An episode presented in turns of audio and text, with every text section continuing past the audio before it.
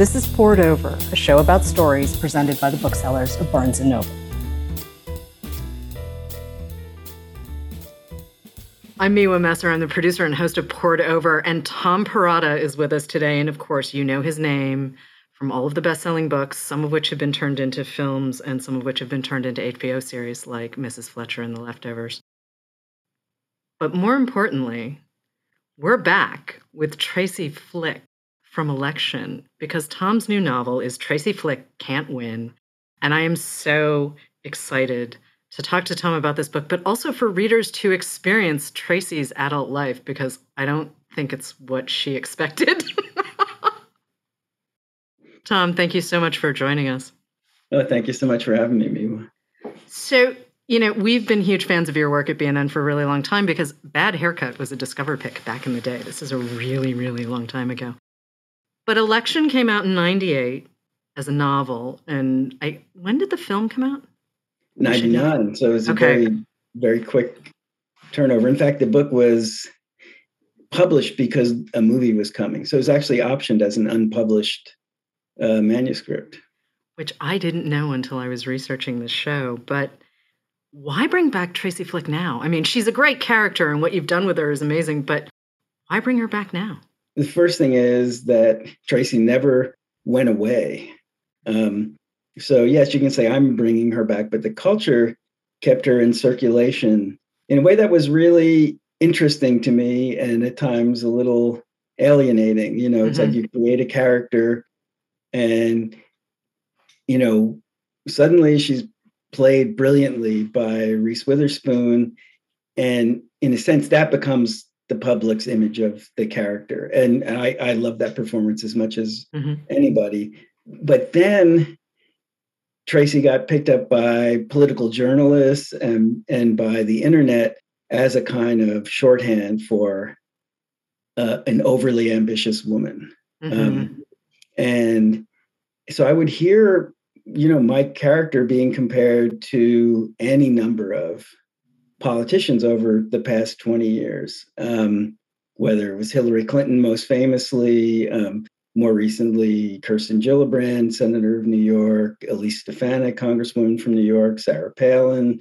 That was a, you know just an odd experience to have you know my character not be my character anymore in a sense. She became a kind of a touchstone and a shorthand and sometimes a bit of a stereotype um, caricature whatever. So so that was there was always something like kind of just you know bothering me a little bit about um, this way that tracy had kind of grown beyond the book and that's great. I mean a writer has to love that in one, on one hand but on another i felt like oh that's not my tracy. Like sometimes i couldn't really recognize my Tracy. Um, and then the real triggering event, I think, was Me Too.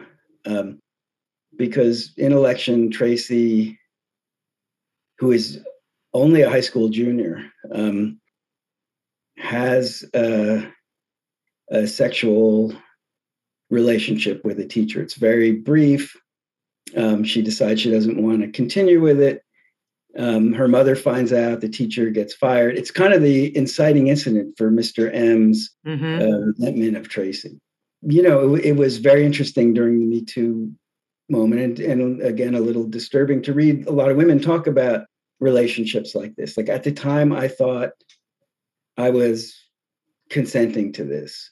Mm-hmm. Uh, the culture then had kind of redefined that to say you there's no such thing as consent when somebody's underage and the uh, one person has power and, and authority. And and and I just wondered, you know, what would Tracy say about this? How I mean, we all had come up with a story in middle age for who we were as young people. Whether those stories are fully accurate, um, you know, I think it, it really the question is, do they work for us? You know, mm-hmm. and so it was very it was very interesting to pick up a character some 20 years later actually 25 mm-hmm. um, and say how does this look to her how does it look to me um, so i think i think you know those that, those are my two answers that that one tracy never went away and two i got very curious to think about how she would explain herself and her high school experience now. And there's a lot that she's bumping up against, and she's finding that a lot of those stories don't work for her anymore. But I also do want to take a minute and just say, you know, we're talking about adults being compared to a 16 year old fictional girl who's running for president of her high school class. And that telescopes something for me in a way because you write these novels that hit nerves in many ways. I mean, you've you've talked about how the election in '92 has influ- influenced the creation of Election, the novel, and the leftover. You do have these moments in our sort of greater culture where you say, "Okay, I think I've got a book here." But is this the first time you've gone back to a character? I mean, I realize she hasn't left per se, but you had to sit down and do the work and create this narrative. Yeah, absolutely. Uh, the first time I've gone back to a character. And I used to say I never would. And of course, you never do until you do. You know, Tracy was a high school girl, mm. And yet somehow she became a way of talking about adult women mm. politicians. Mm. And part of that, again, it, it, was Reese's, Reese Witherspoon's, you know, really electric performance of mm-hmm. Tracy was the fact that it was an excellent movie, but also it was just there were actually no models. I had never read a novel about an American woman politician when I wrote Election. Mm. Um, you know, I think you know now Curtis Sittenfeld has you know written some, and but at that point, you know, there weren't a lot of women politicians. Hillary Clinton was still you know a first lady. Mm. Um, she had not had a political career there had been like Shirley Chisholm, there had been Bella Abzug, there's been a few women politicians. There was um, uh, one or two senators, but it really was like empty territory. And then here came this character who's just burning with ambition and just you know, um, but for herself, you know, she was post-feminist, and and that I think is the important thing. But it was weird to watch this high school girl become a kind of stand-in for um, you know very accomplished adult women. You're exactly right. I don't think there was a fictional character that had quite taken the world the way Tracy Flick had, but you know, Tracy's a piece of that story the way she's the piece of this, but she's the big beating heart of Tracy Flick can't win in ways that I didn't really predict. And she's sort of, I have a note from the book as I was going through, and she's approached by an ex Silicon Valley bro who has relocated to the tiny town in New Jersey where she's the assistant principal. And he wants to create a hall of fame in the high school. And there's a note at the bottom of the page in pencil because I like to work in pencil, and it says, Oh no. Just, oh no. because this is where it starts. It starts with this guy who comes back to the tiny town that he's from, and we learn much more about Kyle as the story goes through. Tracy is the assistant principal. It's not the life she planned. She's a single mom, not the life she planned. And oh, so where did this particular novel, Tracy Flick Can't Win, start for you? Yeah, well, so, you know, I, I think I always like to have a kind of eh, comic premise or kind of a counterintuitive premise. So for election, you know, that idea of like, I'm going to write a serious political novel, but it's going to be set in, uh, uh, you know, in a high school during an election for school president. And, and it's something that we all know is just a way to pad your resume. You know, it, nobody, nobody expects anything from the high school mm. principal, uh, a high school president, you know. Mm-hmm. Um, but it was fun to, to do that. And in this case, um, the Hall of Fame is another sort of, it's a tiny local thing. It's just not a big deal, but it turns out to be um, a little deal that reveals all kinds of mm-hmm.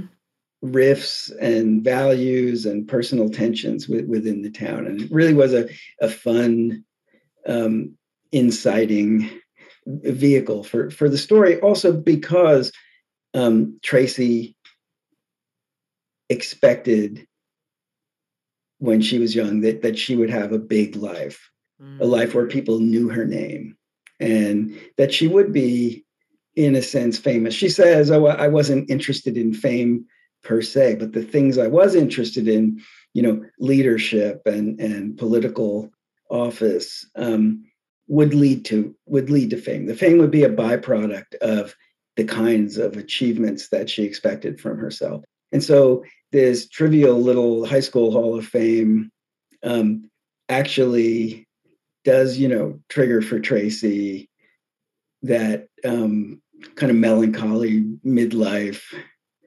inventory. Like, you know, and she says at one point, if my own high school were doing a Hall of Fame right now, they would look at me and say, "Nope, not Tracy Flick.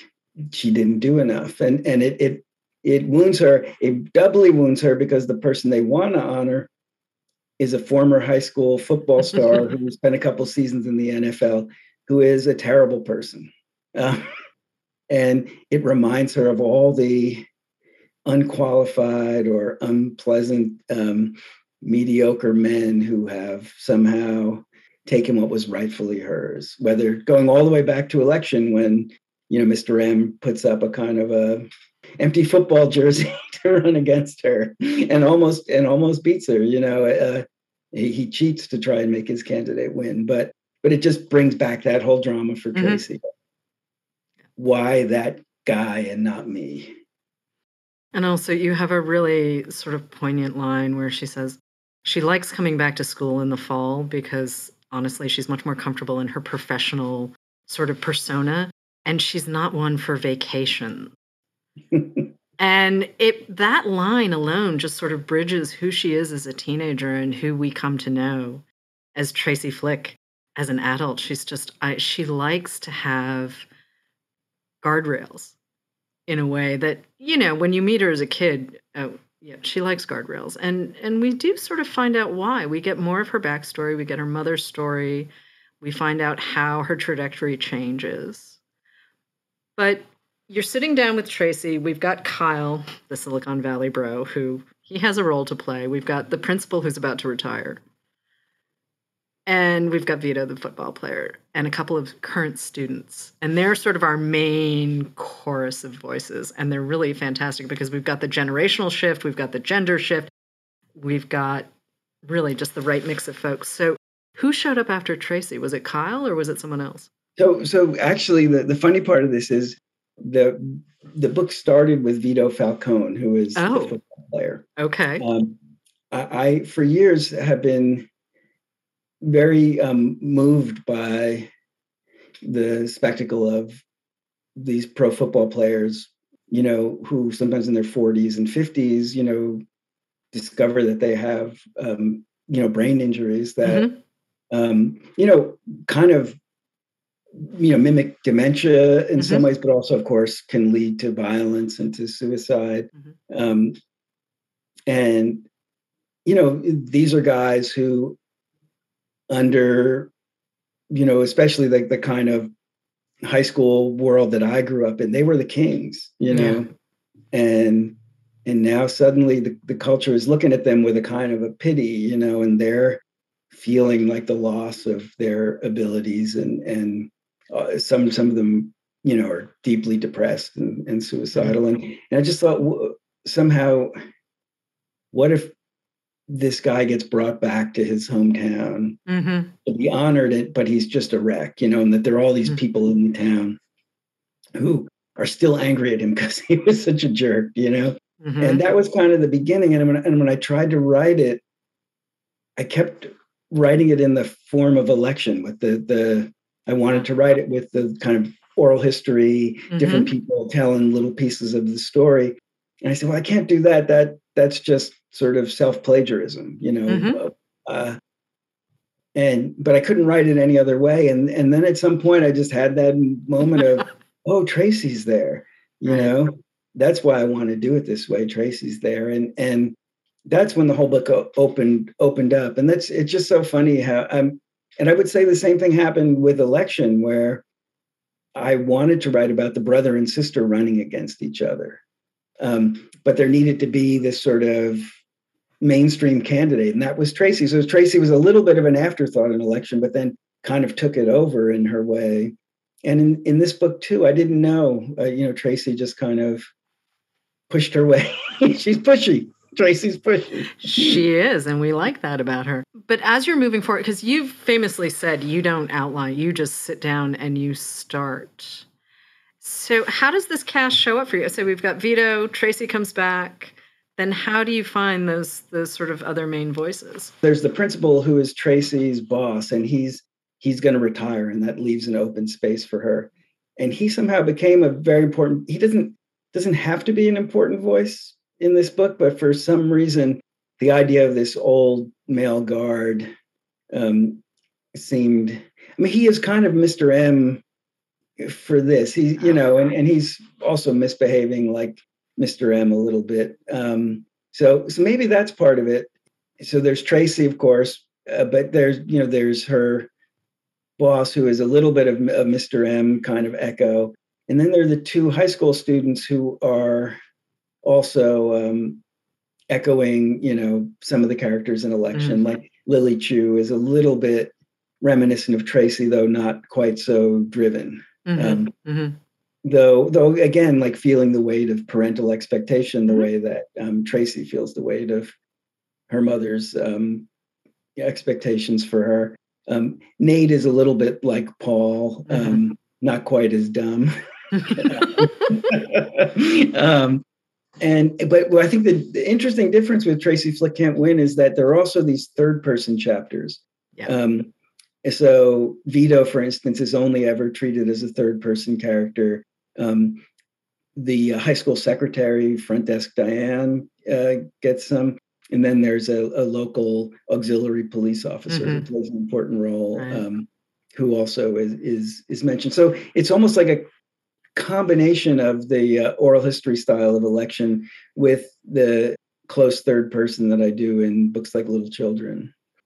Yeah, and that close third actually is a lot of fun. I mean, you do it in Mrs. Fletcher, you do it in Little Children and Leftovers as well. And that tiny bit of distance, and and partially I raise it because this idea of distance, you do a lot with close third in ways by stepping back almost and just letting your characters come to the fore and say what they need to say and do what they need to do and the story just moves forward naturally. I want to come back to the principal for a second because he's got this line where he's like well aren't we all sort of held hostage to our past? Like the historical um, moment we're all what's the line you have? Oh we're all prisoners of our historical context and it really sounds like something a guy on the verge of retirement in this age would say because, you know, he's remembering sort of what he was taught coming up in the 70s when everyone was raised by wolves. Everyone. We cannot pretend for a second that one of us was not raised by wolves in the 70s. But here he is, you know, trying to do, uh, he's got to deal with a clothing issue with a teacher who is not Tracy. And he's just like, Tracy, can you talk to her? I can't. He, he understands that the world is changing, more so than some of the other characters in his orbit. And I was kind of pleasantly surprised by that. I mean, he's still struggling with it. At one point, he's like, This is like the guillotine. It's the French Revolution. Everyone's coming after the old guys. And hmm. it's like, well, we're not coming after the old guys. We're just changing the way things are done. Yeah, well, that's a funny one, you know, because at when he when you first meet him, this often happens with my characters. When you first meet him, you you think one thing about him, you know, which is they're he seems like a guy who's very careful. Like, I don't want to get mm. in trouble. I, I, hear a lot of, I, re- I remember when I was teaching in college and after years of getting a free pass, you know, male professors were getting in trouble for having, you know, affairs with students, uh, et cetera. And, and people get very theatrical. I'm leaving the door to my office open. You know, I'm going to be completely above board here and transparent.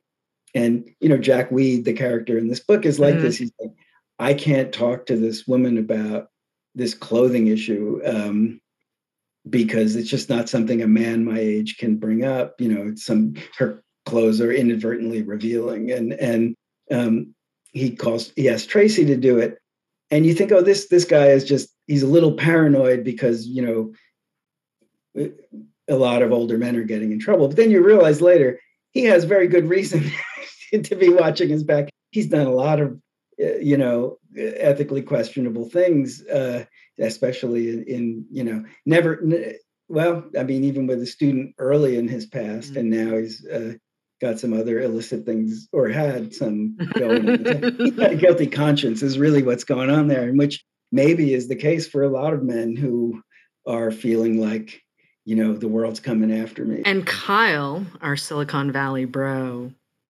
I don't know if he doesn't know the rules have changed or he doesn't care.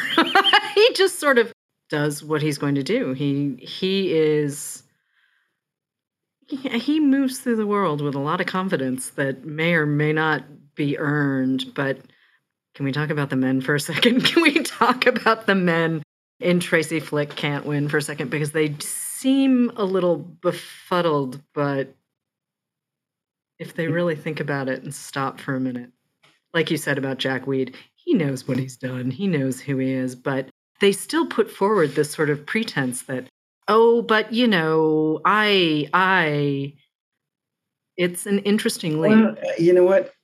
I, this this is sort of where I start as a writer, which is that almost everybody deep down thinks that they're a good person. Mm-hmm. And, you know, we all have to do, you know, uh, a certain kind of gymna- mental gymnastics to separate out the things that we've done that maybe aren't good. Mm-hmm. Most of my characters have a conscience, even though they've done bad things. I mean, Mr. M in election was a perfect example of that. He saw himself as a defender of the weak. Mm-hmm. Oh, yes, he did. Teaching his students the kind of, you know, I think a really his the ethical code that he taught was a good one. He just didn't live by it, and it's right. hard to live by it. And uh, so, I mean, that's the only defense I would say for some of these male characters. Kyle thinks he's helping other people. oh, yes, he does. so, so, that's that's often uh, those good intentions. You know, people want to be judged on their good intentions, not on their murky actions. um, and especially, I think for men who grew up at a time when I think they got passes for being successful. Right. Um, and so Kyle made a lot of money. Vito was uh, played in the NFL. Jack Weed's the principal. They're all guys who were at, in some way, the top of that that heap. And mm-hmm. The culture did tell them that that's your reward for being at the top of the heap. You know, you can, uh, you're you're exceptional, and some of the rules don't don't really apply to you and then they're having these moments later in life when the world's like no the rules apply to everyone and you know jack in a way got away with things mm-hmm. so he, mm-hmm. you know at the moment that we're getting the story he's not doing anything bad. In fact he's he's spent the last 10 years caring very um very you know really helping his wife who's been who's been ill. Mm-hmm. and i think people around him see just a good selfless guy who's about to enjoy his well-earned retirement. And of course the book tells us a different story of of what his past was. And i'm just i'm really interested in in that idea that that everybody you know thinks that they're good no matter what they've done you know and and and they the ways that we manage to tell those stories to ourselves are really interesting. And it's the narrative tension between all of these characters that keeps the action moving forward. I mean, that's the one that you never stop. The story is always, always going forward, and there's always one more piece to be revealed. And what I find kind of interesting, though, is a lot of reviewers and folks out in the world will say, oh no, well, Perrotta, he's just, he's a fabulous satirist. And there are elements of satire, certainly in this novel, in, in the new Tracy Flick novel, but that's not all you're doing. And in the past, you've said, oh, hey, wait a minute, I'm just trying to push the comic novel in new directions. And I realize some of what we've just talked about doesn't sound like it's particularly funny, but it is because it's you writing these characters. And they do things and they say things where you're like, well, that's what that person would do. It makes perfect sense on the page. And you have always had this balancing act between getting laughs, even if they're kind of bleak, which I mean, life can be oddly funny in strange ways. And, you know, sometimes you just have to laugh for the release because otherwise you're staring at a wall saying, What just happened? So, can we talk about this whole comic novel versus satire thing for a second? Because I really do feel like people keep trying to put a label on you. I know, I know, and and I'm I'm a little confused myself because I I do think of myself as a funny writer. I can't help it in in a certain way, like like, and I don't mean that as a uh, in a boastful way. It's like I think you know I play poker with these guys and they don't find me particularly funny. Like like in real life, I don't. I'm not mm. super funny, and yet when I write, I think there's a sense of absurdity um, that just comes out no matter if I'm I'm trying to bring it out or not. It's just mm-hmm. it's just essentially part of my voice. Um, and when I was young, I was very clear, like I want to be a funny writer. I want to get laughs. And you know, I would say like that goes like Philip Roth when he was young mm-hmm. was a mm-hmm. much more comic writer. Um, weirdly, by the time he was a, an old man, um, a lot of the humor was just gone. You know, it's just there was a kind of a mm-hmm. magisterial, somber voice that that came out of him. Um, and I, I, would say my writing has gotten darker and, and more serious over the years. But some a book like this does have moments of just you know real absurdity, and I would laugh when I was writing uh, certain scenes.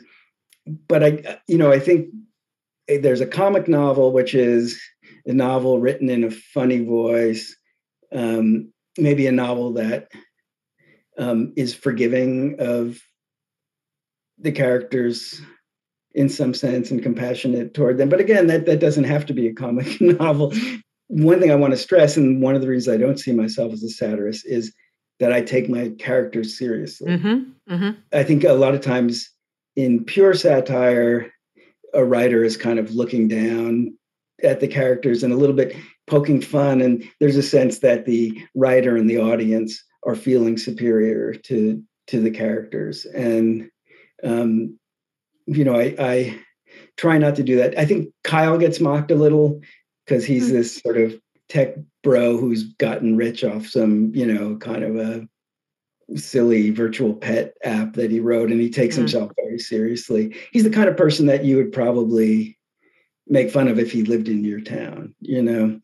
Um, so so that's I feel like he's a little he's a character who gets satirized a bit. Vito is not really satirized in this book. I think I uh, I mean he's suffering, and I think um, he just he gets treated with the compassion that I think somebody struggle, even though he's done a lot of bad things. I, I think his dilemma within the book is is one that that I find moving, you know, mm-hmm. and and and that's an interesting challenge for a writer. I mean, I think to have this person who is objectively pretty unpleasant and then mm-hmm. see his pain and and to kind of um, see him struggling to be better, uh, uh, you know, is that was something I I was um, really interested in. Is is um, because he's the, the, kind of character who I might have um, been more scathing about, and if I was writing about him at a different time of his life. But in this book, he's hit bottom and and is trying to do better, and um, is somebody with, you know, who's finally, for the first time in his life, able to look at himself and his shortcomings in an honest way. And you don't really do villains typically anyway. Even in Little Children, there's always humanity. I mean, we're talking about ordinary people in sometimes extraordinary circumstances, but also sometimes just life. It's funny, right? Um, I mean, Ronnie in Little Children, the, mm-hmm. the child molester, he's objectively a villain, but we mostly see him through the eyes of his mother, right. who loves him and wants him to be better. Um, and that's a good reminder, right? That everybody deserves some kind of compassion, but on, oh, you know, I mean, he's objectively a villain, and and mm-hmm. people are frightened of him, and they're not wrong to be mm-hmm, mm-hmm. frightened and appalled by him. Um, I think election is a perfect example of this Mr. M is the villain, right? He does something mm-hmm, mm-hmm. kind of unbelievably corrupt, mm-hmm. you know, petty and corrupt. You know, it causes lifelong damage to Tracy. You know, the mm-hmm. the idea that a teacher would scheme against you, that that somebody you respected hated you so much that he mm-hmm. would stoop to this kind of underhanded action to you know to stop you um, it really it makes her doubt herself in certain ways um, but for a long time people would watch that movie and think tracy was the villain you know you can say i don't do villains but it's more like you know i do villains but sometimes people don't recognize which is the villain yeah let me rephrase that i mean it's more that they're not villains in the classical, you know, twirling of the mustache sense, because it's also partially that they don't know they're the problem.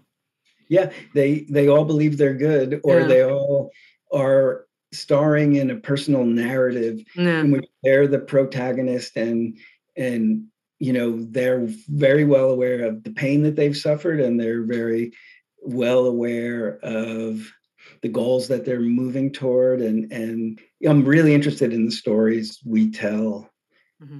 to ourselves about ourselves and what we where we've been and where we're going and what we deserve. I mean that that's really important to me. And and nobody's the villain of their own story for sure. I do think that our art sort of reflects where we are. If we're if we're in conversation with the wider world and we're in conversation with our culture and our society, as you frequently do in your novels, you know, you are going to be landing some hits right away and things become sort of timeless. I mean, Tracy's experience right now feels very, very timeless, and she feels like she has really pushed forward. I mean, she's meditating now. Tracy Flick meditates. and, I thought she would do that, you know.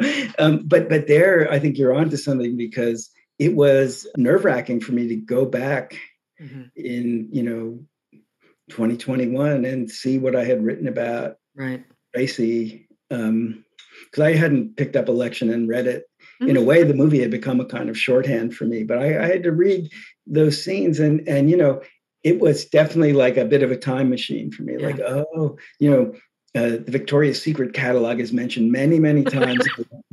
uh, Madonna is mentioned many, many times. There's a, you know, there were things like Madonna was a kind of a feminist figure mm-hmm. that now I think a lot of feminists look askance at Madonna. But back then, I think she represented, especially for a girl like Tracy, like mm-hmm. this idea of like, if you want it, you go get it, you know, and you just be bold about that and you don't apologize for what you want and for asserting your ego. And, you know, she was a, a powerful figure, and Tracy wanted to be that kind of person. I mean, I think she was a little, you know, I'm more personally conservative, but still, I think there was a feeling of, you know, strength and boldness, and um, you know, and Tracy is very clear, like I don't want to be a victim, and and you know, I, I feel like I was channeling ideas that were in the zeitgeist at the time, but they're now seen as a little bit hmm. like um, iffy, you know, and and Tracy is having to deal with that as well. So the good thing is I felt like Tracy and I were in it together. what did you learn going back to to Tracy Flick Can't Win? What did you learn about yourself as a writer? What did you learn your, learn about yourself as you know, a middle-aged guy in America right now?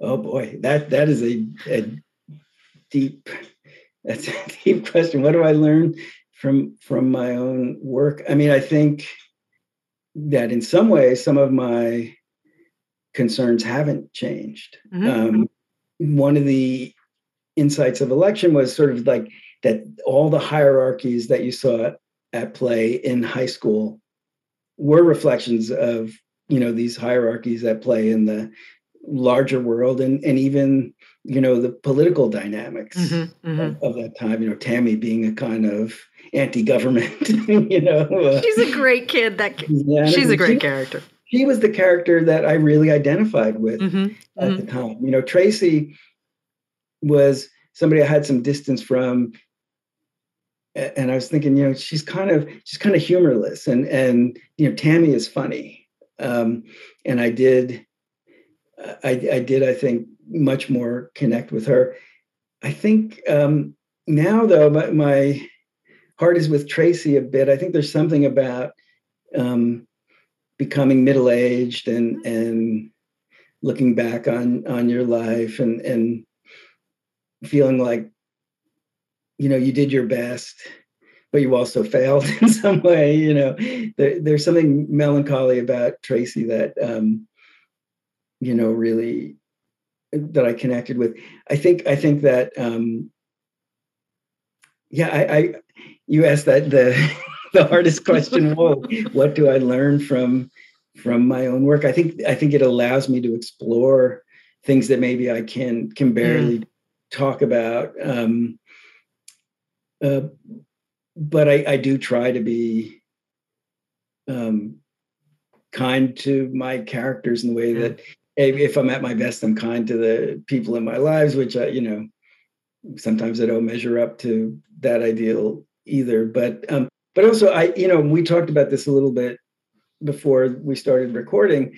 Um, sometimes it sounds like a cop out when somebody like Jack Weede says um, the the culture changed on me, mm-hmm.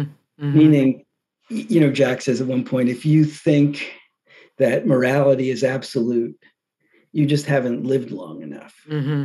and and i know that you know it's easy to be skeptical about something like that but it is also true that that you know we look at our lives and we look at the people around us through a cultural lens and and the prescription for that cultural lens changes sometimes and then the world looks suddenly very different you think about Bill Clinton and Monica Lewinsky, for example. Right. You know, and the culture has definitely gone back and revisited that. You know, I, I think I would not like to go back and hear like my take on that in you know the late '90s. Um, it I can see it clearly now in a way I couldn't see it clearly then when it was right in, in front of me. And I, I do think what's interesting about election and Tracy Flick can't win is that I'm looking at a lot of the same uh, issues, but through different cultural lenses just because of the times in which they were written.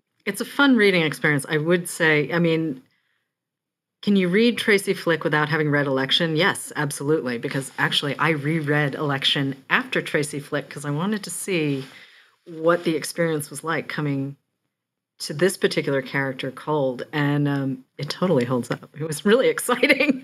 So if if you haven't read Election, do not let that stop you from reading Tracy Flick. But can you bring this character to the screen again? It does feel like that film became such an iconic moment for Reese Witherspoon that I feel like some people feel like that character now belongs more with her than with you, even though you're the creator. Um, and I, I, don't I don't blame them in that sense because I think the mm. reason that she's become a kind of icon and someone that people are still interested in, you know, 20 years later, um, is because of of that performance. You know, Election was not a big book.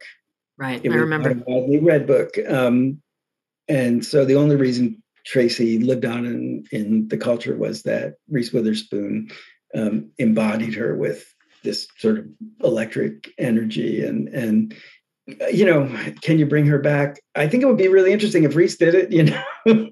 I mean, because then I think you have that same thing of just it it becomes a kind of window into how how people change. I do think, you know, a lot of times when we're young, we're bold and we're confident and life, you know, gradually takes it out of us. Mm-hmm. Mm-hmm. And and there is something about that process you know I, um, that is is quite you know it's moving and it's it's a little sad and i think to have the same actor you know play somebody who's a teenager and then play them as a, a middle-aged person that's that's very unusual possibility I, think there's an opportunity to do something extremely interesting that i haven't really seen before I would watch that. I would totally watch that. So what's next for you?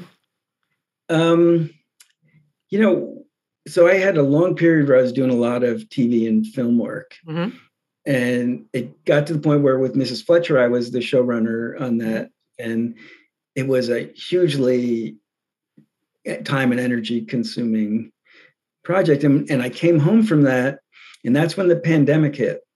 And suddenly I was just back to being uh, you know, a homebound writer go up to my room and, and work on this book. And it was it was such a pleasure, really. Um, I loved collaborating and I loved making TV, but I feel like um, the pandemic for like for me, like for a lot of people, became this sort of pause, mm-hmm, mm-hmm. and it lasted so long that when you know, well, it still hasn't ended, but you know, we're a little bit on the other side of it, and you go back and say, okay, how have how has my trajectory changed? And I think at least for me, it feels like almost like that period of like deep involvement in film and TV is is at least over for the moment. You know, I would like to just keep writing, um, you know, with with not too many competing um, activities going on, and uh, you know, I, I I'm just starting something